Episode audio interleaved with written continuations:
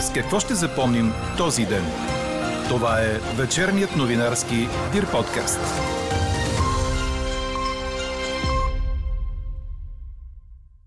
За пореден път работещите са принудени да плащат за кризата, за чието възникване не са имали никаква роля. Още от коментара на Виолета Иванова от Института за социални и синдикални изследвания към КНСБ ще чуете в подкаста. И още от темите днес. Булгар газ обяви три търга за доставка на втечнен природен газ. Президентът Румен Радев похвали така се прави. Левски бе наказан тежко след вечното дерби срещу ЦСК. Отцепилите се украински републики обявиха «Правим референдум и молим Путин да ни приеме по-бързо в Руската федерация». Говори Дирбеге. Добър вечер, аз съм Елза Тодорова. Това са подкаст новините от деня на 20 септември. Започваме с прогнозата за времето за утре. Минималните температури ще са от 5 до 10 градуса, а максималните от 16 до 21, според синоптика ни Иво Некитов. През деня вятърът ще бъде от северозапад слаб до умерен. Облачността ще бъде променлива, около и след обяд значителна. В часовете около падне ще превали краткотрайно на места в планините на Западна България, а в следобедните часове и при вечер в източната половина на Северна България. По поречието на Дунав, в този район, както и на североисток на места, явленията ще бъдат съществени. С минимална работна заплата 850 лева от до година ще се компенсира поне част от загубените разходи от растящата инфлация. Това обясни за подкаст новините Виолета Иванова от Института за социални и синдикални изследвания към КНСБ. Както знаете, синдикатът започна едномесечен протест, основното искане на който е повишаване доходите и предприемане на мерки за овладяване на инфлацията и за излизане от економическата криза. Настояваме за увеличение на минималната работна заплата от 1 януари 2023 година от 710 лева на 850 лева. Това е необходимо, защото очакваме да бъде в най-скоро време транспонирана директивата за адекватни минимални работни заплати, която беше приета този месец. А заявките в тази директива е, че минималната работна заплата трябва да представлява 50% от средната работна заплата. След като в момента средната работна заплата за 6 месечето е около 1700 малко над 1700 лева, основателно е 50% да бъде 850 лева от 1 януари 2023 година. Това ще доведе до нарастване на доходите на домакинствата и естествено компенсиране поне една част от загубените разходи от растящата инфлация, от растящите цени на основни хранителни стоки, така и на енергоносителите. Целият коментар на Виолета Иванова ще чуете в края на подкаста, заедно с резултата от днешната ни анкета. Ръст на заплатите с 12,5% на година. Очаквате ли да се случи? Поносими цени на газ, ток и горива искат 77% от българите от новото Народно събрание и следващото редовно правителство. 75 на 100 от тях очакват мерки срещу обедняването. 43% държат на борбата с корупцията, а по 20% на здравеопазването и на енергийната независимост от Русия. Това показва проучване на тренд по поръчка на 24 часа, резултатите от което бяха обявени 11 дни преди предсрочните парламентарни избори. Сондаж на Gallup International Balkan пък показва, че близо 90% от българите намират за реална опасността увеличението на цените у нас да стане прекомерно. Опасности като потенциален недостиг на газ, респективно отопление, се намират за реални от близо 80% от българите. Държавният газов доставчик Булгаргаз обяви три търга за доставка на втечнен природен газ. Те са за краткосрочни оферти, годишна и за период от 10 години. Търговете за ноември и декември и за до година стартират сега, а този за периода от 2024 до 2034 ще мине през няколко етапа, обяви изпълнителният директор на Българгаз Деница Златева на съвместна пресконференция с енергийния министр Росен Христов. Продължение на усилията на служебното правителство за гарантиране на доставките на природен газ, за диверсификация на източниците и маршрутите, днес Българ газ ще обяви търгове за доставка на втечнен природен газ. Търговете ще се проведат в открита, прозрачна и равнопоставена процедура, като целта ни е максимално широк кръг компании да участват, да предложат в реална конкурентна среда своите ценови оферти и да постигнем най-добрите ценови равнища. Тези търгове са изключително важни за гарантиране на енергийната сигурност на страната и устойчивост и сигурност на доставките. Конкретните резултати, търсени количества и срокове за подаване на офертите в първите два търга ще бъдат публикувани на сайта на Булгаргаз. За 10 годишните доставки процедурата ще е малко по-сложна, обясни Златева. Според министър Христов, предприятите действия са в отговор на ангажимента на служебното правителство да осигури газовите доставки за страната по прозрачен начин. Служебното правителство е фокусирано да осигури доставки на газ минимум до края на отоплителния сезон, в идеалния вариант до края на 23 година. Президентът Румен Радев видя в това край на, цитирам, неефективната практика да се договарят танкери без търг и без да се знае кой и как определя доставчика и цената. Държавният глава беше в Севлиево за церемония по разширяване на производствената база на завод за модерно оборудване за високо напрежение. Така се прави и така трябва да се прави в бъдеще. Открито, прозрачно, равнопоставено към всички възможни доставчици. Само така може да се постигне диверсификация, състезателност и най-добри условия за страната ни. Газът за зимата е подсигурен пък, каза по-рано пред журналисти служебният министр на економиката и индустрията Никола Стоянов, който участва в конференция по проекта Дуално обучение в България. Той потвърди, че не се водят разговори за дългосрочен договор с Газпром, но страната иска да получи количествата природен газ по съществуващото споразумение. Настоящият договор изтича в края на декември. Завой към Русия, по думите на министъра, би било, ако се преговаря за дългосрочен договор. Служебният министр добави и, че се преговаря за бартер на електроенергия срещу природен газ не само с Азербайджан и увери, че няма опасност да ограничим потреблението на ток у нас. Комисията за защита на потребителите е работила като политическа бухалка. Има много сигнали за незаконни назначения на хора, включително и на лице с криминално минало, свързано с тежки нарушения на закона. Така ресорният министр Никола Стоянов обясни рокадите в КЗП. Както знаете, всички членове на комисията бяха освободени с решение на Министерския съвет от вчера. Освободени са председателят Иван Френкев и членовете Николай Мравов и Велина Великова, на чието места седнаха съответно Стоил Алипиев, Ангел Джалев и Константин Арабаджиев. Френкев, Мравов и Великова посочиха в писмо до медиите, че смяната от служебно правителство на законно избран от редовен кабинет с 5 годишен мандат орган е безпредседентен акт в европейската практика, който противоречи и на българската конституция. Какво не се случи днес? Никакви забрани и ограничителни мерки не се налагат на предстоящите избори.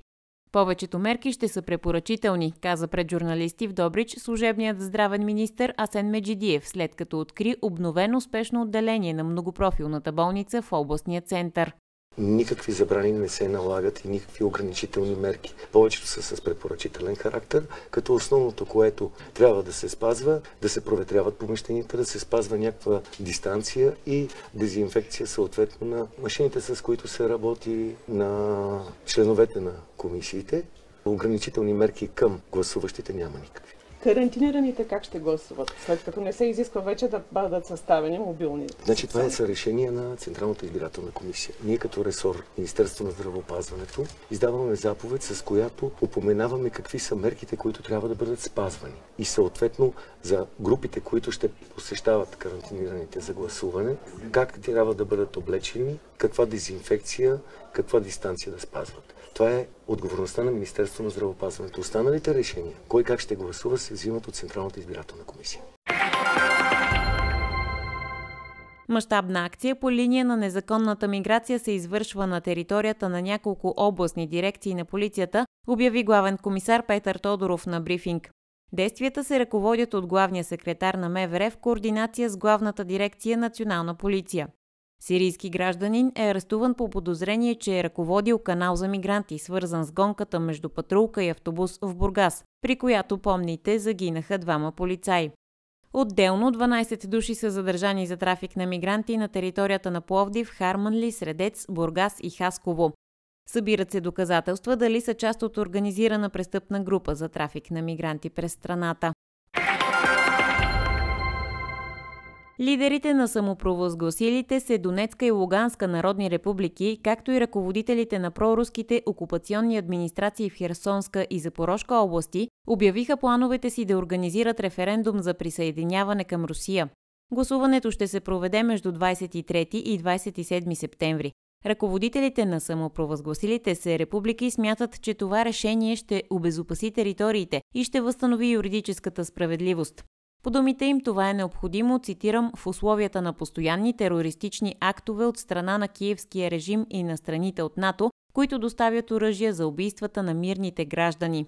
Резултатите от допитването ще бъдат отнесени до президента на Руската федерация Владимир Путин с молба за възможно най-скорошно юридическо утвърждаване.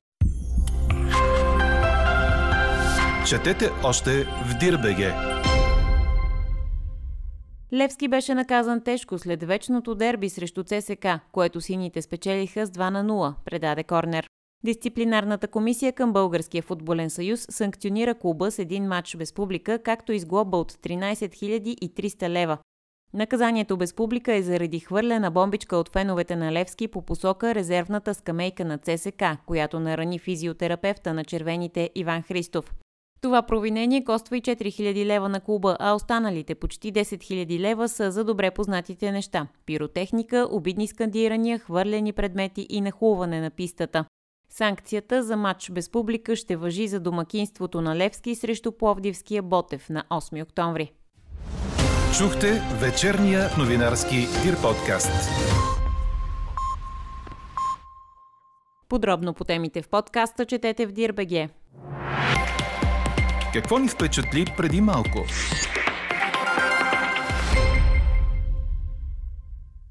Марк Зукърбърг изгуби 70 милиарда долара от нетното си състояние, като вече е под номер 20 в списъка на най-богатите хора на планетата, съобщи Бизнес Инсайдер. 38-годишният създател на Фейсбук започна тази година с богатство от 125 милиарда долара. От тогава обаче състоянието му е намаляло до 55,3 милиарда долара, което е спад от малко над 55%. Мета, която притежава Facebook, Instagram, WhatsApp и други, имаше проблемна година, откакто Зукърбърг обяви, че ще превърне компанията в метавселена, а минали октомври разкри мащабно ребрандиране. Фейсбук продължава да докладва и за спад в броя на потребителите, като през последното три месече на миналата година загуби приблизително 1 милион активни потребители дневно. Проблемите на милиардера се задълбочиха и след като изтече информация от проучване, че използването на Инстаграм допринася за хранителни разстройства и суицидни мисли при тинейджерите. Каква я мислехме, каква стана? Ръст на заплатите с 12,5% на година. Очаквате ли да се случи, ви питахме днес. Превес от 93% в анкетата ни има отговорът не. Сред коментарите ви четем такива, че при 500% инфлация при горивата и тока заплатите може и да се вдигнат с 12,5 на 100. Четем също и, че на 90% от работещите и сегашните заплати са им високи на фона на положения труд. Според Виолета Иванова от Института за социални и синдикални изследвания към КНСБ, с минимална работна заплата 850 лева от до година ще се компенсира поне една част от загубените разходи от растящата инфлация. За подкаст новините тя обяви защо е толкова важно доходите скоро да догонят инфлацията. Какви трябва да са доходите, да речем средната или минималната работна заплата у нас, за да оцеляваме на фона на тази бързо растяща инфлация? Всички сме свидетели през последната година за един висок ръст, галопиращ ръст на инфлацията, която достигна до 17,7% към месец август, очакваме до края на годината около 20%, което води до обесценяване на труда на българските работници. Затова КНСБ излезе с свой меморандум, с който иска да покаже визията за социално-економическото развитие през следващите 4 години. Той е меморандум да бъде в полза на политиките, които нашите управляващи трябва да отстояват. Така ние настояваме за увеличение на минималната работна заплата от 1 януари 2023 година от 710 лева на 850 лева, Това от една страна е необходимо, защото очакваме да бъде в най-скоро време транспонирана директивата за адекватни минимални работни заплати, която беше приета този месец. Очакваме да се транспонира колкото може по-бързо, а заявките в тази директива е, че минималната работна заплата трябва да представлява 50% от средната работна заплата. И ние предлагаме, след като в момента средната работна заплата за 6 месечето е около 1700 малко над 1700 лева, то основателно е 50% да бъде 850 лева от 1 януари 2023 година. Това ще доведе до нарастване на доходите на домакинствата и естествено компенсиране поне една част от загубените разходи от растящата инфлация, от растящите цени на основни хранителни стоки, така и на енергоносителите. От друга страна, продължаваме да настояваме, че средната работна заплата трябва да бъде увеличена в бюджетната сфера минимум с 12,5%, а в агенциите, работещи на терен, това са агенции за градушки, агенции за социално подпомагане с минимум 15%. Всички ние знаем, че в тия агенции средната работна заплата не надхвърля 1000 лева, а работата е отговорна и е необходимо ускорен ръст на работните заплати в тия агенции. Друг важен момент, който ние ще отстояваме през следващите години е въвеждането на необлагаем минимум, равен на минималната работна заплата, което ще стимулира потреблението и на намаление на неравенствата. А, с този необлагаем минимум фактически ще останат средства в домакинствата, които ще доведат до повишаване на потреблението и естествено до частично туширане на инфлацията през този период към кого са отправени посланията в този меморандум? Към служебния кабинет или следващите управляващи? Защото... Не, нашите послания са към кандидатите за властта и КНСБ ще ги устоява, защото счита, че политиците не само трябва да се съобразяват с тях, но и активно да работят за осъществяването им през управленския си мандат. Ние направихме изследване в нашите среди и се оказа, че 80% от синдикалните ни членове са получили увеличение на работните заплати, но представете си, две трети от тях е в диапазон от 5 до 15%. Тоест увеличението на заплатите е значително под достигнатата към момента инфлация. Това означава, че за пореден път работещите са принудени да плащат за кризата, за чието възникване не са имали никаква роля. А имате ли наблюдение дали бизнеса е склонен на исканите от вас увеличения, тъй като и те изнемогват всъщност? Смятам, че кумулативната инфлация ще вкара допълнителни приходи над актуализираните приходи в бюджета. Около 500 милиона се очаква да бъдат вкарани. Освен това, има редица програми, които могат да бъдат използвани за разкриване на нови работни места. Бизнесът е допълнително финансиран и компенсиран с нарастването на цените на електроенергията. Да, наистина има затруднение, за което ние настояваме. От една страна да продължат компенсациите към бизнеса за енергоносителите и също така да се компенсират и доходите на бедните домакинства, които изпадат в енергийна бедност. Това означава, че в следващите месеци изключително важно е да се дефинира определението, да се определи какво означава енергийно беден. И така, тия помощи да бъдат насочени към крайно нуждаещите да се таргетира групата, кои имат необходимост от социално подпомагане. Това би довело до увеличаване на доходите на крайно нуждаещите се, а не на кълпак, както се случи с диференцираната ставка на ДДС за хляба и брашното. Тази антикриза не доведе до това, което очаквахме, защото нямаше по веригата намаление на всички продукти на ДДС.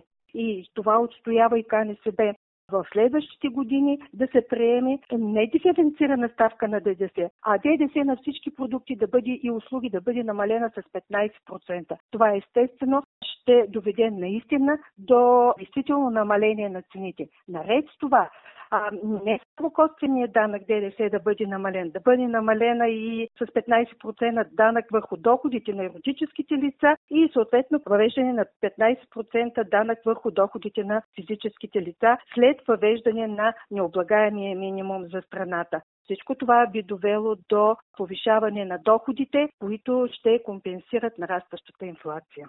Така приключва днешната ни анкета. Новата тема ще чуете утре в 12. Приятна вечер! Слушайте още, гледайте повече и четете всичко в Дирбеге.